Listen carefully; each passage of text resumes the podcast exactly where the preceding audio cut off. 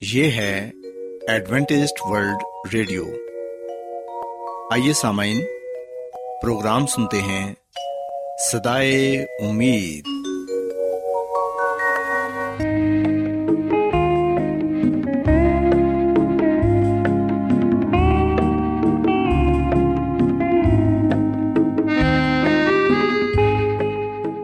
سامعین، پروگرام سدائے امید کے ساتھ میں آپ کی میزبان فرا سلیم اور صادق عبداللہ خان آپ کی خدمت میں حاضر ہیں۔ ہماری طرف سے آپ تمام سامعین کی خدمت میں آداب۔ سامعین امید کرتے ہیں کہ آپ سب خدا تعالی کے فضل و کرم سے خیریت سے ہیں۔ اور ہماری یہ دعا ہے کہ آپ جہاں کہیں بھی رہیں خدا مند خدا آپ کے ساتھ ہوں اور آپ کی حفاظت اور رہنمائی کریں۔ سامعین اس سے پہلے کہ آج کے پروگرام کو شروع کیا جائے آئیے پہلے پروگرام کی تفصیل سن لیں۔ پروگرام کا آغاز ایک گیت سے ہوگا اور اس کے بعد خاندانی طرز زندگی کا پروگرام فیملی لائف اسٹائل آپ کی خدمت میں پیش کیا جائے گا۔ اور سامعین، پروگرام کے آخر میں خدا تعالی کے پاکلام سے پیغام پیش کیا جائے گا۔ تو سامعین، آئیے آغاز اس خوبصورت گیت سے کرتے ہیں۔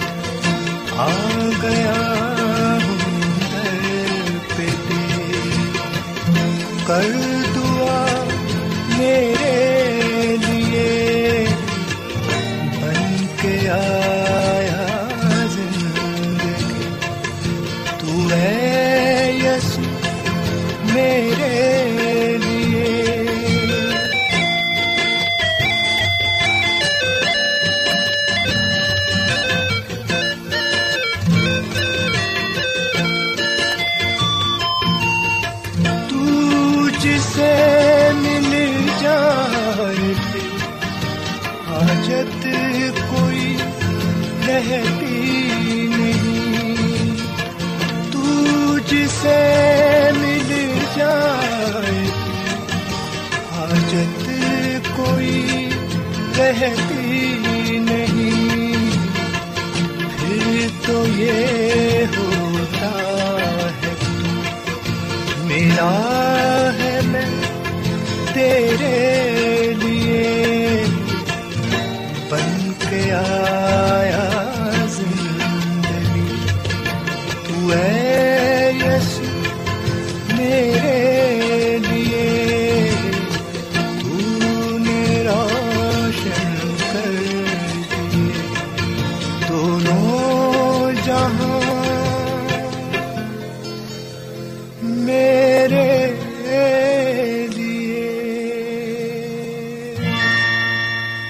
سامعین خداون کی تعریف میں ابھی جو خوبصورت گیت آپ کی خدمت میں پیش کیا گیا یقیناً یہ گیت آپ کو پسند آیا ہوگا اور آپ نے روحانی خوشی بھی حاصل کی ہوگی۔ سامعین، اب وقت ہے کہ خاندانی طرز زندگی کا پروگرام فیملی لائف سٹائل آپ کی خدمت میں پیش کیا جائے۔ آج کے پروگرام میں میں آپ کو یہ بتاؤں گی کہ آپ اپنی ازدواجی زندگی کو کس طرح خوبصورت، خوشحال اور کامیاب بنا سکتے ہیں۔ سامعین، یہ سچ ہے کہ ازدواجی زندگی ایک طویل سفر کی مانند ہوتی ہے۔ اس سفر کے دوران خوشیاں بھی ملتی ہیں اور مشکلات بھی آتی ہیں۔ کبھی کبھار اس سفر میں پہاڑ جیسی اونچی رکاوٹیں بھی کھڑی ہو جاتی ہیں اور لگتا ہے کہ ان کو سر کرنا ناممکن ہے۔ تاہم، کسی بھی سفر کے دوران اگر کوئی آپ کی رہنمائی کرے تو آپ تو آپ آسانی سے منزل تک پہنچ سکتے ہیں۔ اسی طرح ازدواجی زندگی کے سفر میں بھی رہنمائی کی ضرورت ہوتی ہے۔ آپ کی رہنمائی کے لیے، کامیاب ازدواجی زندگی گزارنے کے لیے، آج میں آپ کو چند باتیں بتاؤں گی جن پر عمل کرنا بہت ضروری ہے۔ سامعین، یہ حقیقت ہے کہ شادی ایک پاک بندھن ہے۔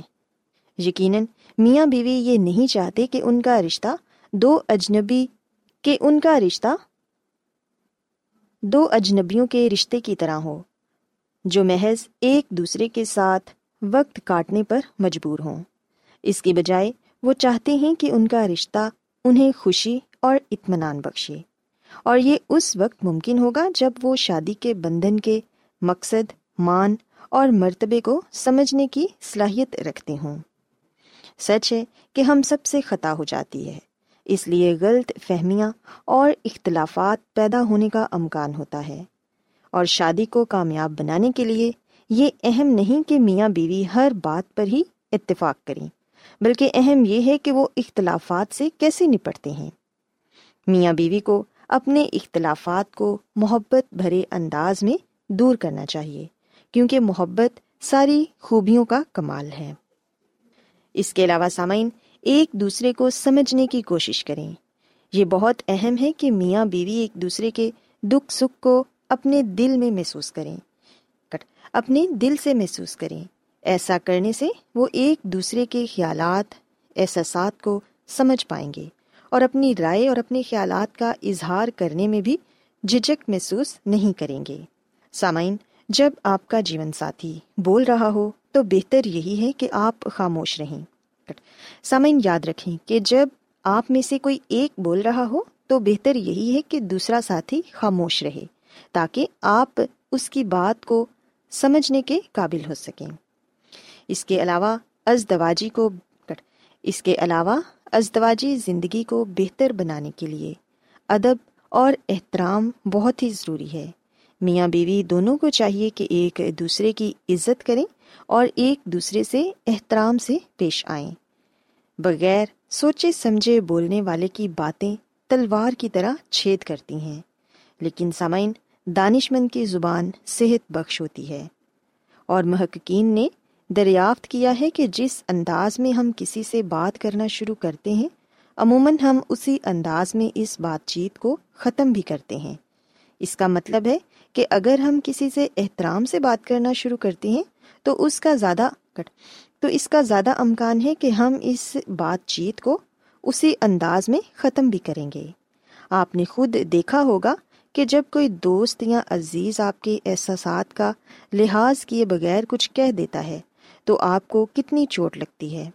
اور جواباً آپ بھی بھی اسی انداز اور اسی رویے میں ہی بات کرتے ہیں۔ سامعین، ازدواجی زندگی کو بہتر بنانے کے لیے ایک دوسرے سے جلدی خفا بھی نہ ہوں۔ اگر آپ کا جیون ساتھی آپ کی کسی بات پر اعتراض اٹھائے، تو فوراً اس کی بات کو رد نہ کریں۔ اور نہ ہی اپنا دفاع کرنے لگے۔ اس کی بجائے اس کی بات کو دھیان سے سنیں اور پھر سوچ سمجھ کر جواب دیں۔ یاد رکھیں کہ بحث و تکرار میں فتح حاصل کرنے سے زیادہ اہم یہ ہے کہ آپ اپنے جیون ساتھی کے دل کو جیتیں۔ افسوس کی بات ہے کہ جب تک بہت سے جوڑے اس بات کو سمجھتے ہیں، تب تک بہت دیر ہو چکی ہوتی ہے۔ ایک دوسرے کے ساتھ آجزی سے پیش آئیں۔ کسی مسئلے کے سامنے کسی بھی مسئلے کے سامنے آنے پر اکثر میاں بیوی میں کھچاؤ پیدا ہو جاتا ہے اور وہ ایک دوسرے کو قصوروار ٹھہراتے ہیں۔ سامعین، اس کی بجائے انہیں چاہیے کہ وہ دونوں مل کر مسئلے کو حل کرنے کی کوشش کریں۔ اور جو شخص آجزی سے کام لیتا ہے، وہ اس بات پر اصرار نہیں کرتا کہ وہ صحیح ہے اور دوسرا غلط ہے۔ اس کے علاوہ سامعین، ایک دوسرے کو جتنا جلد ہو سکے معاف کر دیں۔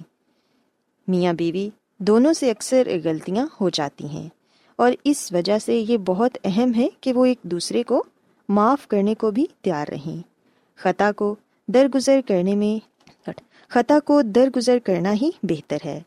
اگر میاں بیوی ایک دوسرے کو معاف کرنے کو تیار نہیں ہوں گے تو ان کی شادی مشکلات کا شکار ہو سکتی ہے، کیونکہ ان کے دل میں بدمزگی اور شک جڑ پکڑ لیتے ہیں۔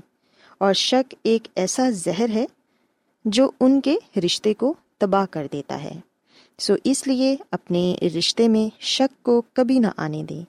ایک دوسرے کی غلطی کو درگزر کریں اور ایک دوسرے کو معاف کرنا سیکھیں۔ سامعین، میاں بیوی دونوں کو چاہیے کہ ایک دوسرے کی قدر کریں۔ ایک مضبوط بندھن کے لیے یہ بہت اہم ہے۔ کہ میاں بیوی ایک دوسرے کے لیے اپنی قدر کا اظہار کریں، مگر زندگی کی بھاگ دوڑ میں کئی جیون ساتھی ایسا نہیں کرتے۔ وہ سوچتے ہیں کہ ان کا جیون ساتھی اس بات سے آگاہ ہے کہ وہ کس قدر کہ وہ اس کی قدر کرتا ہے۔ ہم دیکھتے ہیں کہ ایک ماہر نفسیات کا کہنا ہے کہ میاں بیوی ایک دوسرے کو یہ احساس دلا سکتے ہیں کہ وہ ایک دوسرے کی قدر کرتے ہیں۔ لیکن اکثر وہ ایسا کرنے کا سوچتے ہی نہیں۔ یہ بہت ضروری ہے کہ شوہر اپنی بیوی کو اس بات کا یقین دلائے کہ وہ اس کی قدر کرتا ہے۔ اور شوہر کو اس بات کا خاص خیال رکھنا چاہیے کہ وہ بیوی کی خوبیوں اور اچھے کاموں کے لیے اس کو داد دے۔ ایسا کر کے شوہر شادی کے بندھن کو مضبوط بنانے اور اپنی بیوی کو خوش رکھنے کی جانب اہم قدم اٹھا سکتا ہے۔ ایک دوسرے سے ہمیشہ مہربانی اور نرمی سے پیش آنا سیکھیں۔ اگر سامعین، اگر کسی اختلاف کی وجہ سے میاں بیوی میں سے کسی ایک کو غصہ آ جائے، تو اس بات کا امکان ہے کہ دوسرا بھی غصے میں آ کر جواب دے گا۔ اس حالت میں اکثر ایسی بات منہ سے نکل جاتی ہے جو آپ کے جیون ساتھی کو ٹھیس پہنچاتی ہے۔ سو اس لیے جس وجہ سے بدمزگی بڑھ جاتی ہے۔ ایک دوسرے کے ساتھ، کٹ۔ سو سامعین، یاد رکھیں، کٹ۔ سامعین، کوشش کریں کہ ایک دوسرے کے ساتھ مہربانی اور نرمی سے پیش آئیں اور اپنی ازدواجی زندگی کا سفر پرسکون گزاریں۔ میں امید کرتی ہوں کہ آج سسامین میں امید کرتی ہوں کہ آج خاندانی زندگی کا پروگرام آپ کو پسند آیا ہوگا اور آپ نے اس بات کو سیکھا ہوگا۔ اور آپ نے اس بات کو سیکھا ہوگا کہ میاں بیوی اپنے شادی کے بندھن کو کس طرح بہتر کس طرح بہتر اور خوشحال بنا سکتے ہیں۔ میں امید کرتی ہوں۔ سسامین سوسامین میری یہ دعا ہے کہ خدا مند خدا آپ کے ساتھ ہوں اور آپ کو اور آپ کے خاندان کو اپنی بہت سی برکتوں سے نوازیں۔ آج بہت لوگ گہرے روحانی علم کی تلاش میں ہیں۔ وہ اس پریشان کن دنیا میں راحت اور خوشی کے خواہش مند ہیں۔ اور خوشخبری یہ ہے کہ بائبل مقدس آپ کی زندگی کے مقاصد کو ظاہر کرتی ہے۔ اے ڈبلیو آر پر ہم آپ کو خدا کا کلام سکھاتے ہیں۔ جو اپنی گواہی آپ ہے۔ خط لکھنے کے لیے آپ ہمارا پتہ نوٹ کر لیں۔ انچارج پروگرام سدائی امید، پوسٹ باکس نمبر بتیس، لاہور، پاکستان۔ اور ہمارا ای میل ایڈریس ہے Urdu at A W R dot O R G سامعین، آپ ہمارا پروگرام انٹرنیٹ پر بھی سن سکتے ہیں۔ ہماری ویب سائٹ ہے W W W dot A W R dot O R G Adventist World Radio کی جانب سے پروگرام سدائے امید پیش کیا جا رہا ہے سامعین اب وقت ہے کہ خداوند کے الہی پاکلام میں سے پیغام پیش کیا جائے آج آپ کے لیے پیغام خدا کے خادم عظمت ایمینول پیش کریں گے اسی لیے ہم پلوس رسول کا پہلا خط تنسلیکیوں کے نام اس کے چوتھے باپ کی تیرہویں عید میں پڑھتے ہیں کہ اے بھائیو، ہم نہیں چاہتے کہ جو سوتے ہیں ان کی بابت تم نا واقف رہو تاکہ اوروں کی ماند جو نا امید ہیں غم نہ کرو، کیونکہ جب ہمیں یہ یقین ہے کہ یسو مر گیا اور جی اٹھا، تو اسی طرح خدا ان کو بھی جو سو گئے ہیں یسو کے وسیلے سے اسی کے ساتھ لے آئے گا۔ چنانچہ ہم تم سے خدا کے کلام کے مطابق کہتے ہیں کہ ہم جو زندہ ہیں خدا کے آنے تک باقی رہیں گے، سوئے سے ہرگز آگے نہ بڑھیں گے، کیونکہ خدا خود آسمان سے للکار اور مقرب فرشتے کی آواز اور خدا کے نرسنگی کے ساتھ اترائے گا، اور پہلے تو وہ جو مسیح میں موے جی اٹھیں گے۔ پھر ہم جو زندہ باقی ہوں گے، ان کے ساتھ بادلوں پر اٹھائے جائیں گے، تاکہ ہوا میں خدا آمد کا استقبال کریں، اور اسی طرح ہمیشہ خدا آمد کے ساتھ رہیں گے۔ بس تم ان باتوں سے ایک دوسرے کو تسلی دیا کرو۔ سو مسیح میں میرے عزیزو، یہ تسلی سے بھرا ہوا کلام میرے لیے ہے اور آپ کے لیے بھی ہے۔ ہم دیکھتے ہیں کہ پلوس رسول اپنے ایک اور خط میں اس زندہ امید کی بابت لکھتا ہے۔ اگر ہم پلوس رسول کا پہلا خط کرنتھیوں کے نام اس کے پندرہویں باپ کی اکاون آیتا پچپن آئے تک پڑھیں تو یہاں پر یہ لکھا ہے، دیکھو میں تم سے بھید کی بات کہتا ہوں، ہم سب تو نہیں سوئیں گے مگر سب بدل جائیں گے۔ اور یہ ایک دم میں، ایک پل میں پچھلا نرسنگا پھونکتے ہی ہوگا، کیونکہ نرسنگا پھونکا جائے گا اور مردے غیر فانی حالت میں اٹھیں گے اور ہم بدل جائیں گے، کیونکہ ضرور ہے کہ یہ فانی جسم بکا کا جامع پہنے اور یہ مرنے والا جسم حیات ابدی کا جامع پہنے۔ اور جب یہ فانی جسم بکا کا جامع پہن چکے گا اور یہ مرنے والا جسم حیات ابدی کا جامع پہن چکے گا، تو وہ کول پورا ہوگا جو لکھا ہے کہ موت فتح کا لکما ہو گئی۔ اے موت تیری فتح کہاں رہی؟ اے موت، تیرا ڈنگ کہاں رہا؟ سو مسیح میں میرے عزیزو، ہم سب کے لیے بائبل مقدس میں یہ زندہ امید پائی جاتی ہے۔ اور یونا کی انجیل کے پانچویں باپ کی اٹھائیسویں اور انتیسویں آیت میں لکھا ہوا ہے کہ اس سے تجب نہ کرو، کیونکہ وہ وقت آتا ہے کہ جتنے قبروں میں ہیں، اس کی آواز سن کر نکلیں گے۔ جنہوں نے نیکی کی ہے، زندگی کی قیامت کے واسطے اور جنہوں نے بدی کی ہے سزا کی قیامت کے واسطے۔ سو مسیح میں میرے عزیزو، جب مسیح یسو کی دوسری آمد ہوگی، تو اس وقت یہ کلام پورا ہوگا۔ مکاشوا کی کتاب کے بائیسویں باپ کی بارہویں آیت کہ دیکھ میں جلد آنے والا ہوں اور ہر ایک کے کام کے موافق دینے کے لیے اجر میرے پاس ہے۔ مسیح یسو کی دوسری آمد پر لوگوں کو ان کے ایمان کا اجر ملے گا۔ سو مسیح یسو کی دوسری آمد پر راست باز مردوں کو زندہ کیا جائے گا۔ سو مسیح میں میرے عزیزو یہ بات یاد رکھے گا۔ بائبل مقدس صاف لفظوں میں ہمارے سامنے یہ سچائی پیش کرتی ہے کہ جب لوگ مرتے ہیں تو وہ نیند کی حالت میں قبر میں پڑے رہتے ہیں۔ وہ مصیبتوں سے، پریشانیوں سے، تکلیفوں سے آرام پاتے ہیں۔ اور وہ تب تک قبروں میں پڑے رہیں گے جب تک کہ مسی یسو کی دوسری آمد ہو نہیں جاتی، جب تک مسی یسو دوبارہ آ نہیں جاتے۔ جب یس مسیح کی دوسری آمد ہوگی تو صرف اور صرف راست باز مردے زندہ کیے جائیں گے۔ مسی یسو کی دوسری آمد صرف اور صرف راست بازوں کے لیے ہے۔ وہ انہیں اپنے ساتھ آسمان کے بادشاہی میں لے جائے گا۔ مسی یسو کی دوسری آمد پر راست باز لوگ جو قبروں میں ہیں، وہ زندہ کیے جائیں گے اور جو اس وقت زندہ ہوں گے زمین پر، وہ بدل جائیں گے۔ سب کو مسی یسو اپنا جلال بخشے گا، جلالی بنا دے گا اور وہ مسی کا ہوا میں اڑ کر استقبال کریں گے اور اس کے ساتھ آسمان کی بادشاہی میں چلے جائیں گے۔ سو اب یہاں پر یہ سوال پیدا ہوتا ہے کہ کیا میں اور آپ اس کلام پر ایمان رکھتے ہیں؟ اگر ہمارا جواب ہاں ہے، تو پھر آئیے ہم بغیر کسی شک کے مسیح یسو پر ایمان لائیں۔ کیونکہ جو کوئی بھی مسیح یسو پر ایمان لائے گا، وہ ہلاک نہیں ہوگا، بلکہ وہ ہمیشہ کی زندگی کو پائے گا۔ مسیح میں میرے عزیزو، بہت سے لوگ سوال کرتے ہیں کہ یسو مسیح نے تو اس ڈاکو سے جو مسیح یسو کے ساتھ سلیب پر لٹکایا گیا تھا اس سے یہ کہا تھا کہ تو آج ہی میرے ساتھ پھر دوست میں ہوگا۔ مسیح یسو نے یہ کلام اس وقت کیا جب اس ڈاکو نے یہ کہا کہ خداون جب تو اپنی بادشاہی میں آئے تو مجھے یاد رکھنا۔ اس نے اس بات کا بھی قرار کیا تھا کہ اسے تو اس کے گناہ کی سزا مل رہی ہے۔ مسیح میں میرے عزیزو مسیسو مرنے کے بعد آسمان پر نہیں گئے۔ بلکہ وہ مرنے کے بعد قبر میں رکھے گئے۔ اور اگر ہم یونا کے انجیل کے بیسویں باپ کی سترویں عید پڑھیں، تو یہاں پر مسی نے خود جی اٹھنے کے بعد مریم مغدلینی سے یہ بات کہی تھی کہ مجھے نہ چھو کیونکہ میں ابھی تک اپنے باپ کے پاس نہیں کیا سو یاد رکھے گا کہ مسی یسو جب جمعے والے دن سلی پر مصلوب ہوئے، تو یوسف اور متیا نے اسے قبر میں رکھا۔ مسی یسو اتوار کے دن صبح سویرے جی اٹھے۔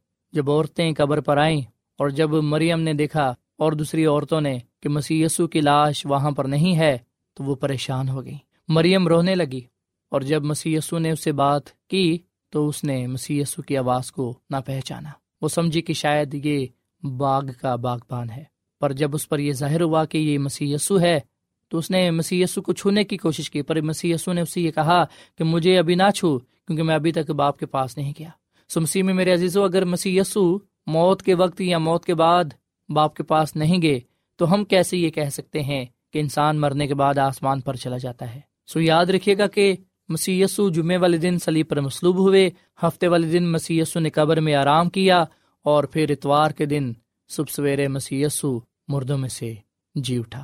سپاہی اس بات کے گواہ ہیں، فرشتوں نے اس بات کی گواہی دی۔ سو مسیح میں میرے عزیزو جب ہم کسی عزیز کو کھو دیتے ہیں، تو اس وقت ہمیں اس امید سے تسلی ملتی ہے کہ مسی کی دوسری آمد پر راست باز مردے زندہ کیے جائیں گے۔ ہمیں اس بات سے بھی تسلی ملتی ہے کہ تسلی دینے والا خود مسی یسو ہے جو قیامت اور زندگی ہے۔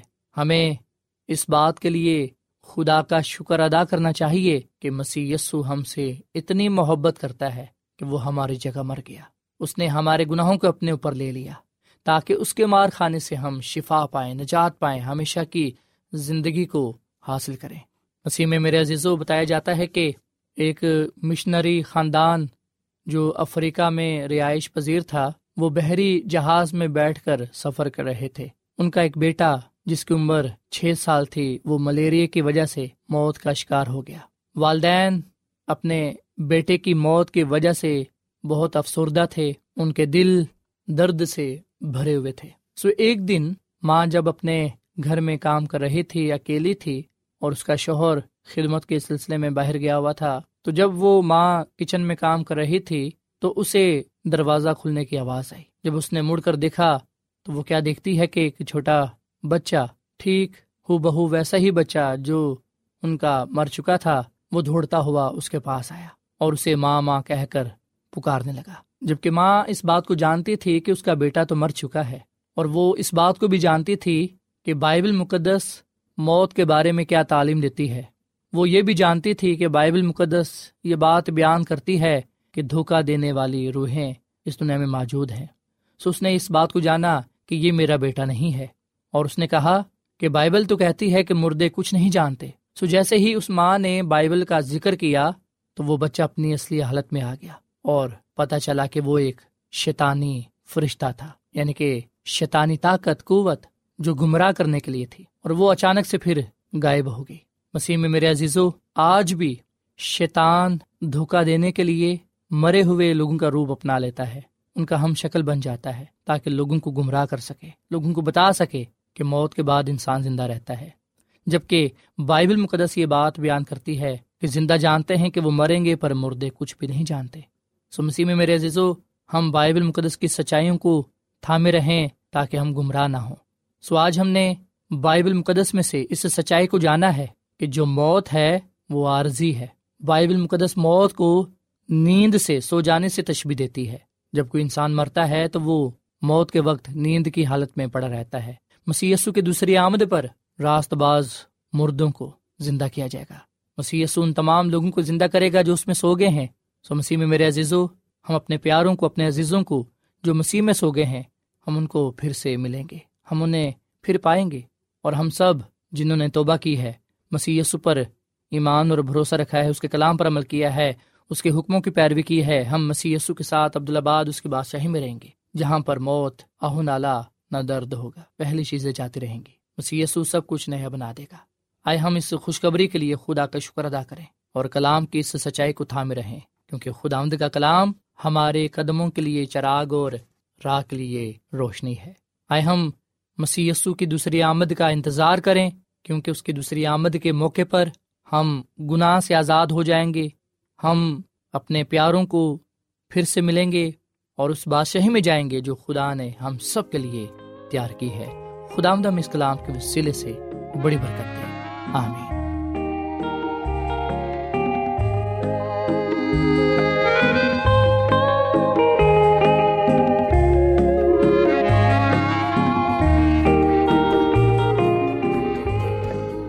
روزانہ ایڈوینٹسٹ ورلڈ ریڈیو چوبیس گھنٹے کا پروگرام جنوبی ایشیا کے لیے اردو، انگریزی، پنجابی، پشتو، سندھی اور بہت سی زبانوں میں پیش کرتا ہے۔ صحت، متوازن خوراک، تعلیم، خاندانی زندگی اور بائبل مقدس کو سمجھنے کے لیے ایڈوینٹسٹ ورلڈ ریڈیو ضرور سنیے۔ یہ ریڈیو آپ کی فکر کرتا ہے۔ ایڈوینٹسٹ ورلڈ ریڈیو کی جانب سے پروگرام سدائے امید نشر کیا جا رہا تھا۔ امید کرتے ہیں کہ آج کا پروگرام آپ کو پسند آیا ہوگا۔ سامعین ہم چاہتے ہیں کہ آپ اپنے خطوں اور ای میلز کے ذریعے پروگرام کو بہتر بنانے کے لیے ہمیں مفید مشورے دیں اور اپنے اور ساتھیوں کو بھی پروگرام کے بارے بتائیں۔ خط لکھنے کے لیے آپ ہمارا پتہ نوٹ کر لیں۔ انچارج پروگرام سدائے امید پوسٹ باکس نمبر بتیس لاہور پاکستان۔ پتہ ایک مرتبہ پھر سن لیں۔ انچارج پروگرام سدائے امید پوسٹ باکس نمبر بتیس لاہور پاکستان۔ اور سامعین ہمارا ای میل ایڈریس ہے Urdu at A W R dot O R G سامعین آپ ہمارے پروگرام انٹرنیٹ پر بھی سن سکتے ہیں۔ ہماری ویب سائٹ ہے W W W dot A W R dot O R G سامعین کل اسی وقت اور اسی فریکوینسی پر دوبارہ آپ سے ملاقات ہوگی۔ اب اپنی میزبان فراسلیم اور صادق عبداللہ خان کو اجازت دیں۔ خدا حافظ۔